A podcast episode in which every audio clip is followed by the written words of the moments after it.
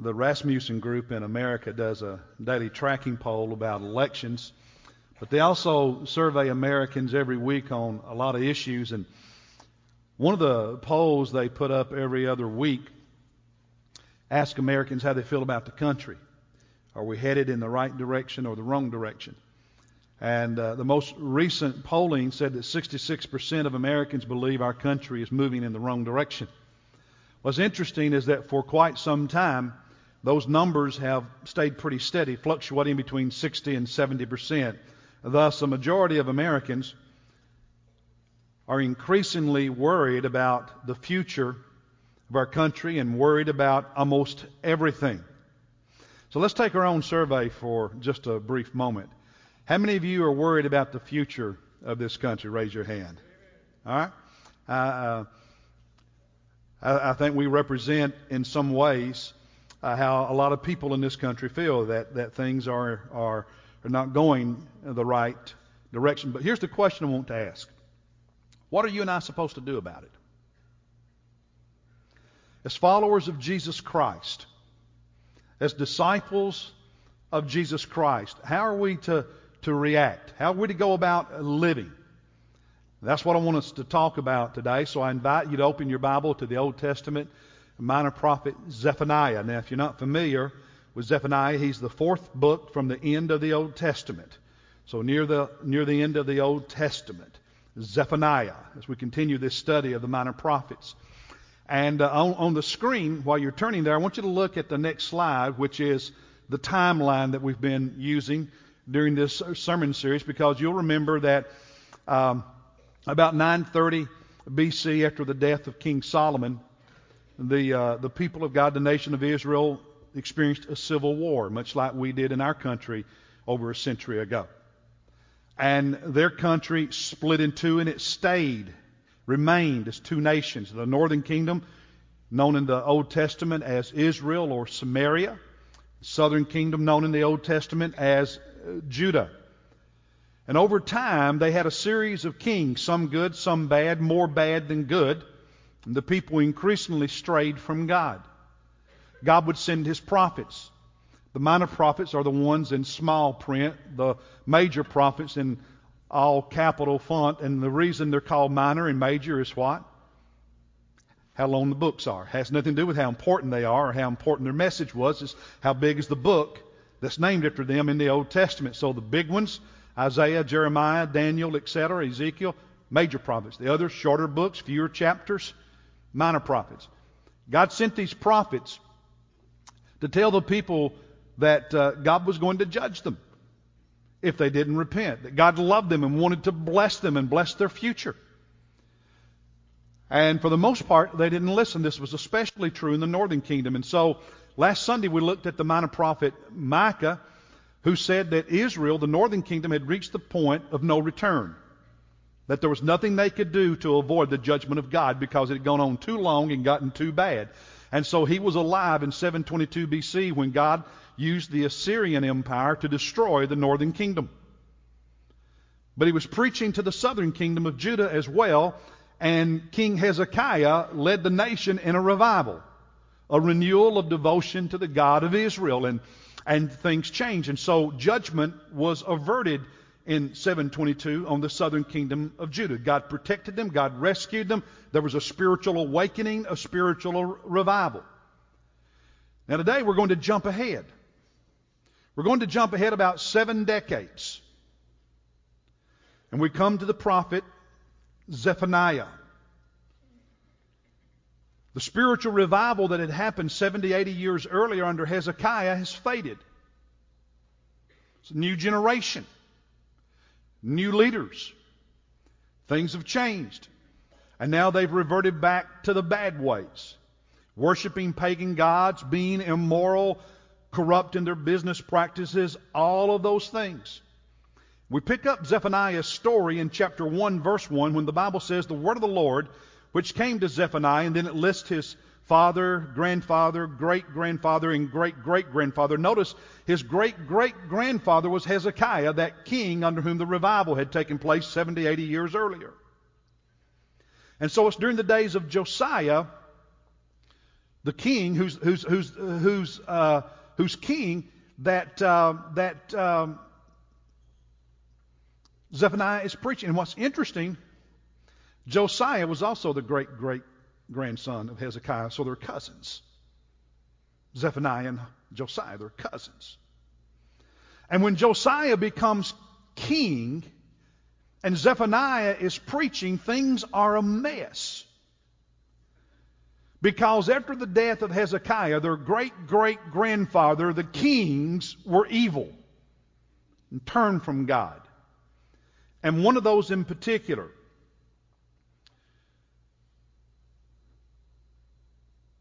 Manasseh, left Josiah a mess. Look at verse five. Manasseh ruled fifty-five years. This was Josiah's dad. And here's what he inherited, verse five. Those who bow down. Now God, God is speaking through the prophet Zephaniah and says, I'm going to judge you because of these things. I'm going to judge the people who bow down on the housetops to the host of heaven.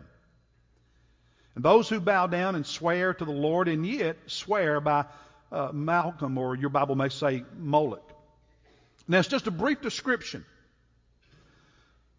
But what was going on when Josiah, as an eight-year-old boy, becomes king? When Manasseh, his father, who had been king fifty-five years and led the country astray, when Manasseh dies and Josiah becomes king at eight years and Zephaniah begins preaching, the country has been influenced for decades by the leadership of the previous kings, and in particular, Manasseh. He mentions in verse five, they go to the rooftop and they bow down to the, the host of heaven. Now, that's not God. In verse four, he mentions Baal. At the end of verse five, he mentions Malcolm, or your, I think the N I V has it, um, uh, Molech. What they were doing was they were worshiping the gods of the Canaanite people, all, all the countries around them, the, the people who had lived there when God brought the Jews into the promised land. And then the neighboring nations, they, they worshiped these gods, and, and, and the Jewish people began worshiping them. Now, here's the thing. They did not stop worshiping the God of Israel. For instance, they would go to the, to the rooftop of their house. They would go to... Um, They would go to a place of worship, and they would still swear to God. They would worship God, and at the same time worship these other gods. Baal was the primary, the main god of the of the region. He was he was the sun god. Asherah was the, the moon goddess, and she she often they, they would carve a statue like a, a, a tall pole out of a tree. It was a, a, a figurine of a woman because she was the fertility goddess, the, the moon goddess, and Molech. Molech here. He was, he was the fire god. And they would sometimes sacrifice humans as an act of worship to that god. And so what we, we, we read when you, when you go back to the book of Second Kings, because in Second Kings we learn the story of Manasseh. In chapter twenty-one of Second Kings, it, it, it, it's described in detail. And here's what Manasseh, this, this king, did. Now remember, Hezekiah had gotten rid of all the idol worship and brought about revival. But Manasseh, when he becomes king, and, and this is the king under which Zephaniah would grow up. It's the king that, that was, was on the throne when Zephaniah was a teenager and a young man. And it's, it's what he saw all those years before God called him to be a prophet. And what Kings tells Kings tells tells us about Manasseh, the king, this evil king, was that when he became king, he he built high places, places of worship, shrines and altars throughout the whole country and all over the city of Jerusalem for people to worship these three pagan gods I just mentioned. In fact, he built an altar to each of them in the temple courtyard. He put a carved pole, a statue, an idol of Asherah, that, that moon goddess, that fertility goddess. He put it inside the temple building. And he worshiped and served those pagan gods. Manasseh sacrificed one of his sons to that fire god. And others in Israel did the same thing. He practiced witchcraft, sorcery. He consulted with mediums and spiritists about the future instead of seeking God. And in time, the people gladly followed his lead. And for fifty-five years, he influenced the culture, he influenced the nation to the point that it was an absolute mess when he died and when Josiah became king. And so God raises up this prophet Zephaniah and sends him to the nation. And even though a century earlier, God's judgment was averted because they repented, Zephaniah's message is that judgment is now coming. Look at verse four. God speaking says, I will stretch out my hand against Judah, the southern kingdom, and against all the inhabitants of Jerusalem. God says, I'm going to judge the nation because they've turned their back on me and they're not following me. And they, and they were apathetic. Now, when, when they would hear Zephaniah preach, they, they just wouldn't pay any attention. It, it just didn't faze them. It didn't move them. They didn't, they didn't pay any attention to it. Look at verse twelve. He says it will come about at that time, at the judgment, when God judges Judah, that I will search Jerusalem with lamps and I will punish the men. In other words, he's going to shine a, a spotlight on the city. He's going to judge them. He's going to punish them. The, why? Because they are stagnant in their spirit or complacent,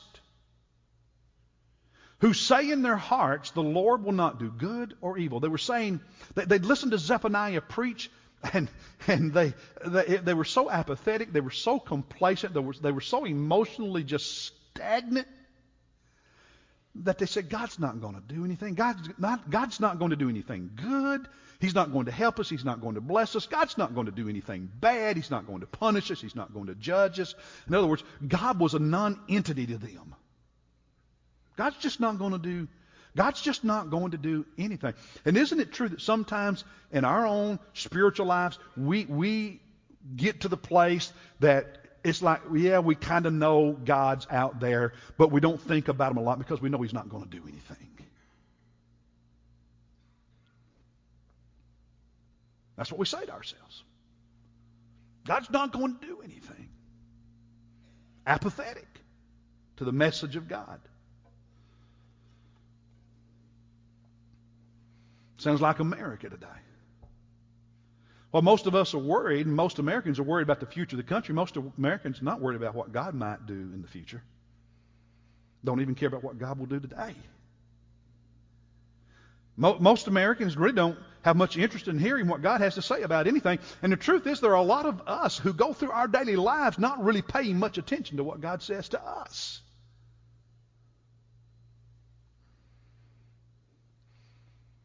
A country becoming less Christian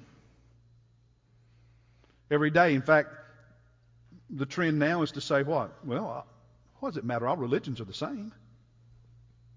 It's all these, you know, there's all, all kinds of ways to get to, to God. And you, do you know what's what's frightening? Is that a growing number of people who go to church say that.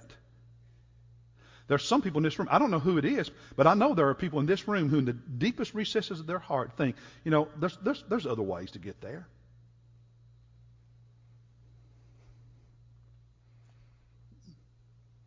I, I'm not giving up on Jesus, but, but, but it's okay to think about these other systems and these other beliefs and these other ways that, you know, they can work together.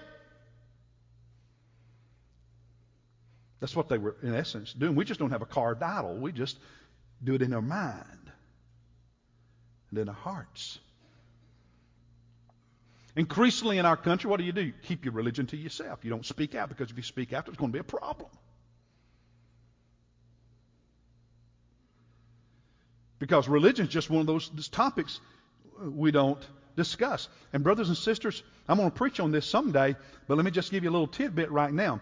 When we have historically drawn a division between the sacred and the secular, And, and an example of that is thinking that this room is more sacred than out there, not understanding that in the New Testament the whole world is sacred because all of it is God's, and this room is no more sacred than your bedroom. Well, the culture has picked up on that now, and they're saying keep the sacred in your heart and quiet, and don't talk about it out there in the secular world.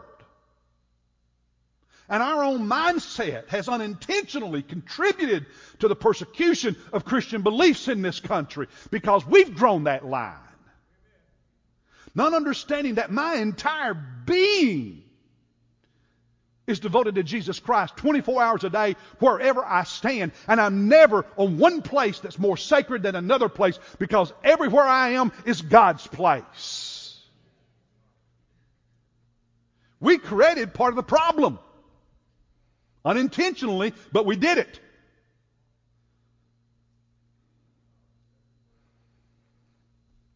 And that's a preview of a future sermon. So what are we supposed to do?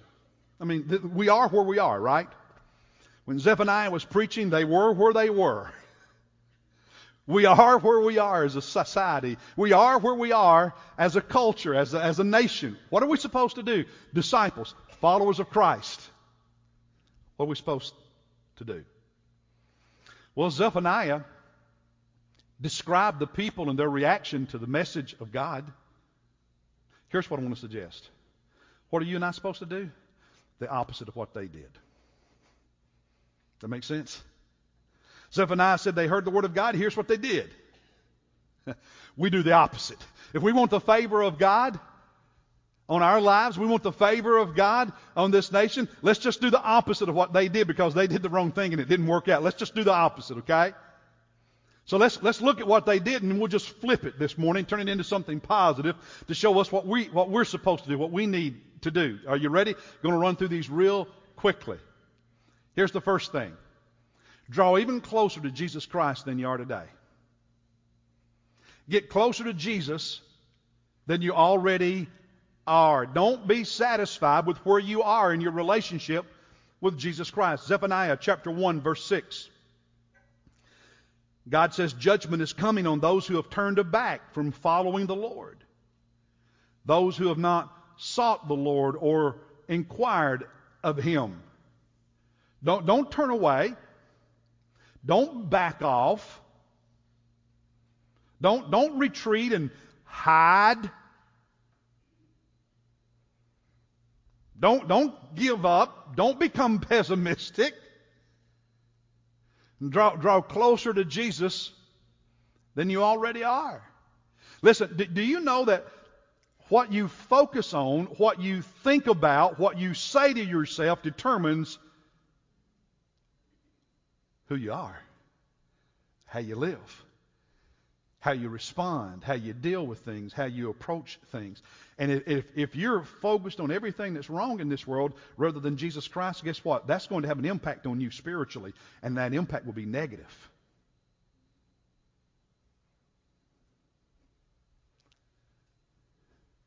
You need to be, listen, now can I say this?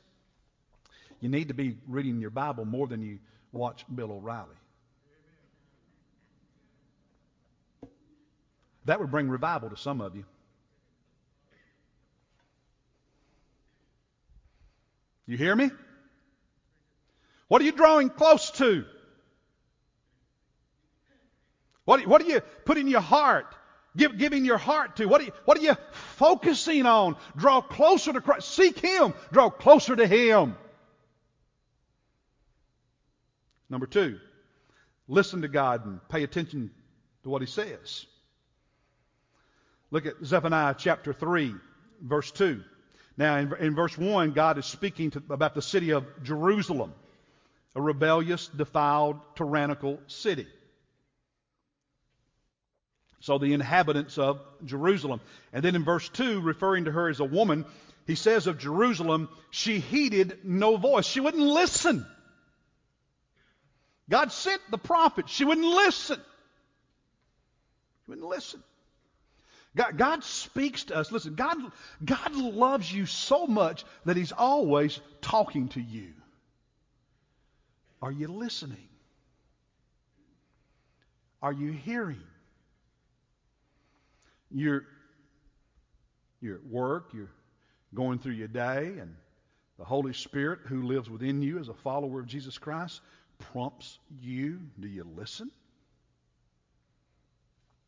You're getting ready to do something, and the Holy Spirit says, stop.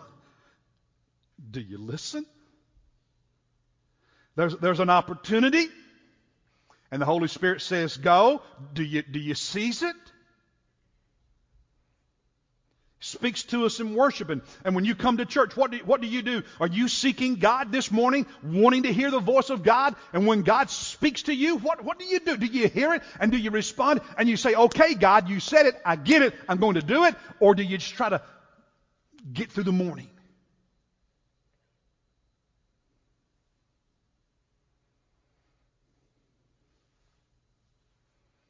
Are you hearing Him? You're reading your, your Bible every day and hearing the voice of God? Listen to Him. Pay attention when He speaks. Here's the third thing. Be teachable. He continues in verse two of chapter three. Not only did she heed no, vo- no voice, but she, Jerusalem, the people, accepted no instruction. How, in- how teachable are you? Are, are you so set in your way? Are you so set in your thinking? Is your heart so hardened you can't hear God and change? Are you saying to yourself, you already know it all, you've already got it figured out? Are you, are you teachable? Are you teachable? Can the Word of God change you? How teachable are you? You still, do you still have a hunger for the Word of God, still wanting to, to learn? And, not, and, and, and brothers and sisters, not just learning the content, but learning the content in such a way that it transforms you. That it changes your, your attitude, that it changes your priorities, that it changes your thinking, it changes your decision making, that, that it's shaping you day after day. And, and none of us ever arrive, because every day of our life we have new experiences in which we need to hear the voice of God that day for that experience to know what to do. Are you in Sunday school? Do you go to Equipping You classes on Wednesday night? And do you take practical training so you can know how to do the things of God? Are you teachable? Here's number four. Trust God, no matter what. He continues in verse two, saying, not only did she hear no voice, accept no instruction, but she did not trust the Lord. I tell you what, if you focus on everything except Jesus, you're going to be afraid all the time. Okay? Turn off the T V, open your Bible, listen to some worship music, and learn to grow in your faith. You'll be a lot happier. Did you get what I said? What do you trust? Do you think you have to fix everything? Do you trust God? Listen, you know this world has been messed up since Adam and Eve sinned. I mean, think about it. It was so bad, God sent a flood and wiped them all out, except Noah and his family once. That's pretty bad, isn't it? He burned Jerusalem to the ground. Pretty bad. Samaria, the northern kingdom, obliterated. Pretty bad. Do y'all understand that sin has messed up this world? So do you trust God, or are you afraid?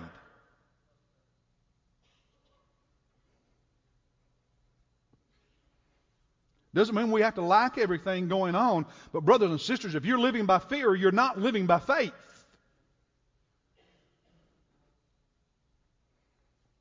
Trust God, no matter what.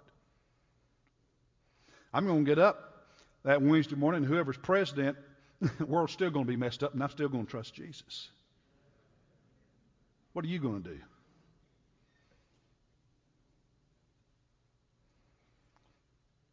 Number five, take responsibility for your relationship with Jesus Christ. Verse two, not only did they not trust in the Lord, but she did not, Jerusalem did not draw near to her God, reflecting what we just saw in chapter one, verse six. Didn't, you, you see, I am, listen, Steve Hogg is not responsible for your walk with Jesus Christ. You get that? First Baptist Church is not responsible for your walk with Jesus Christ. I have a role to play. This church has a role to play. Both are important roles. I accept that responsibility. But the person who's going to answer to God for your relationship with Jesus Christ is you. I can't draw near to Jesus for you. I cannot make you draw near to Jesus Christ. This church cannot do it for you. Your parents cannot do it for you. Your best friend who prays for you all the time cannot do it for you. The only person who can do it for you is you. When, when, when you stand before Jesus at the judgment at, at the judgment seat of Christ, and there's two judgments, the great white throne in which the lost will be assigned to hell, but the judgment seat of Christ at which the Christians will give an account for our living, when you stand before him at the judgment seat of Christ, I will not be the one answering the questions on your behalf. You will.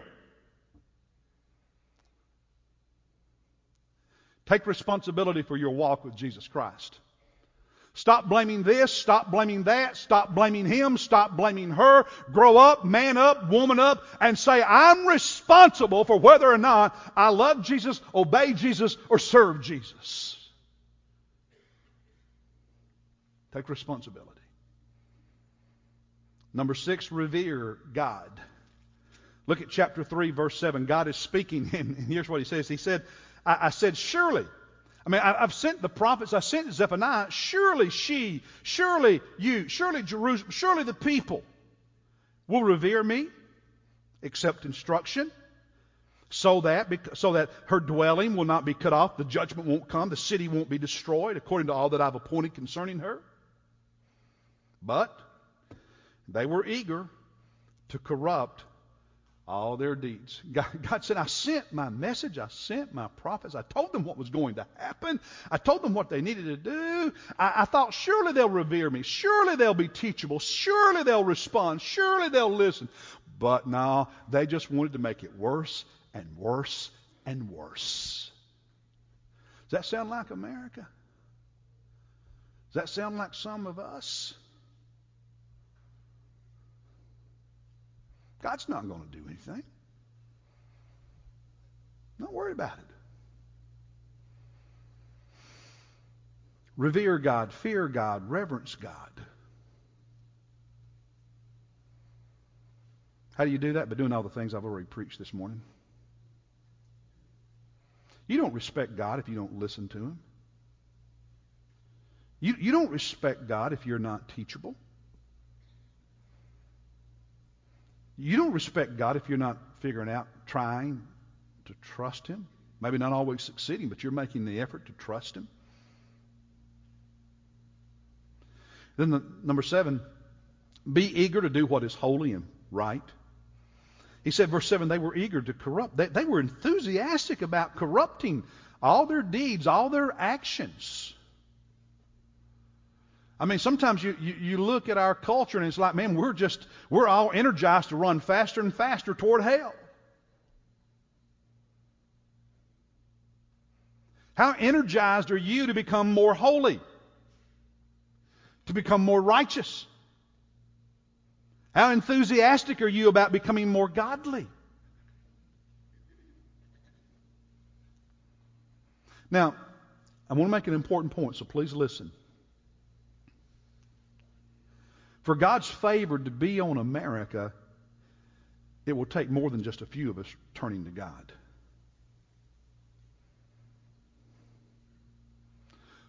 A revival will require a large number of people turning to God.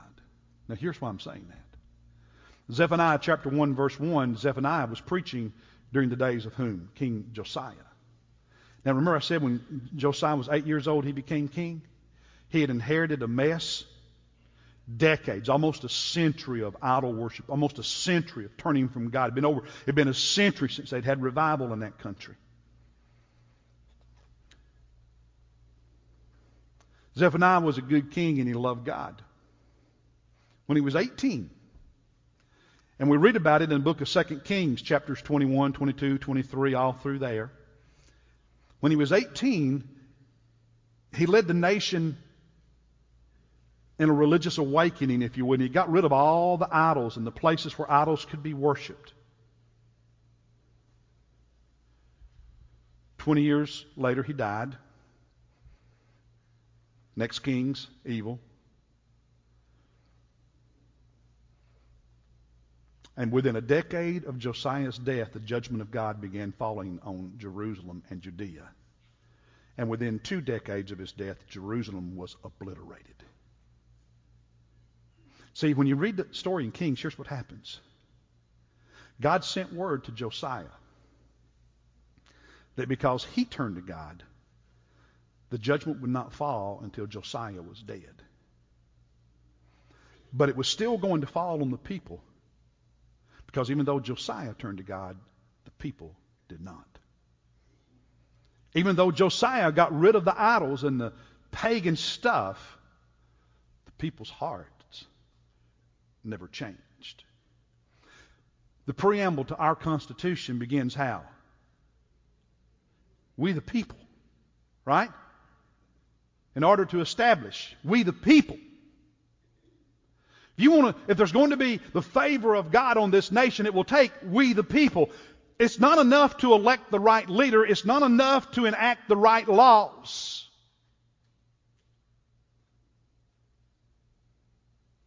It would take we the people. Now, in case you're discouraged, because you don't think we the people will change, I go back to that question I asked at the very beginning. What do we do? Those of us who love Jesus and are seeking to live righteous lives in keeping with Scripture, what do we do? And now I come to the most important part of this message. One verse I had never noticed until studying for this sermon. Zephaniah chapter two, verse three. Here's what God is saying to the people. Here's what God is saying to the minority who want to love Him, even if the we, the people, never change and the judgment of God comes. Here's what He says to us. Seek the Lord, all you humble of the earth, who have carried out His ordinances, you've obeyed them.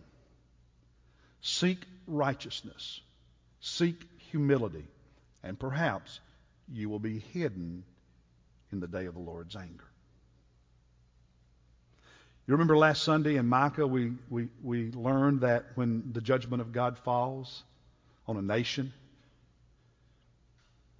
even His own people suffer.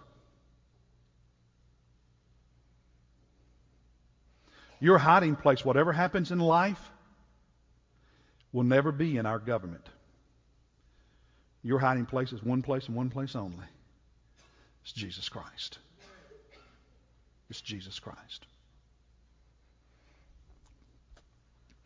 There's a young mother, has two preschool-aged children. She's a pastor's wife, lives in China. In two thousand fourteen, she was arrested because the kindergarten that she was leading was using Christian curriculum. That's it. That's why. That, that's all there was to the story as to why she was arrested. She was sentenced to two years in a labor camp. They worked twelve hard hours every day, seven days a week. She shared a fifteen by fifteen foot cell with fifteen other women that had one toilet for all of them. Some of them convicted of murder. Arguments were common. Food was sparse. Her husband could visit her once a week, but her children were never allowed to see her. In time, she managed to get a Bible. And she would read it every evening and find encouragement. And it dawned on her one day that she had a unique opportunity to, to, to minister to those other women in her cell. And she started to love them. She taught them Bible stories and Christian songs. And she said, and this is a direct quote, "Even though I was in prison, I felt like I am happy because I have the joy from God." And Jesus said, "My peace I give you, none as the world gives." If your peace and joy depend on circumstances, you're not ready for this stuff. It comes from that relationship that's eager to seek God and walks in the presence of Jesus Christ.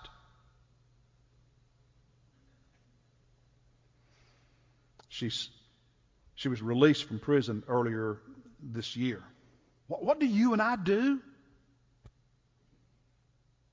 Whatever goes on in this nation, what, what do you and I do? Whatever happens in this world, what do you and I do? No matter what happens in our lives, the same thing. When the rain falls, when the sun shines, the same thing. Keep loving Jesus. That's it. Be faithful to Jesus. Serve Jesus. And what happens, happens. Because it's about Him. It's about Him. It's about Him.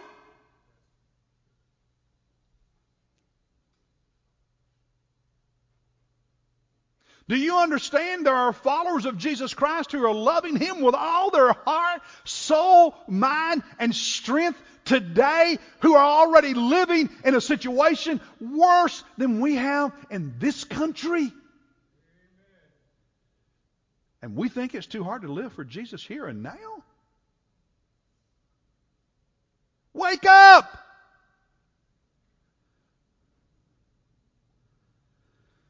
Seek the Lord.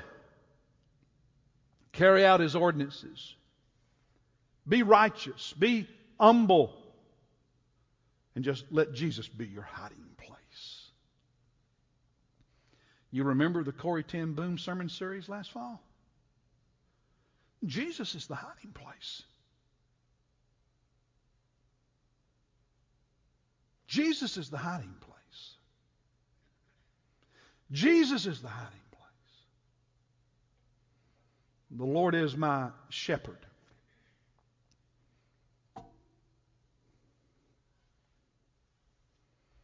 And then he adds later, I will fear no evil. Why? You're with me. Your rod and your staff, what do they do? They comfort me.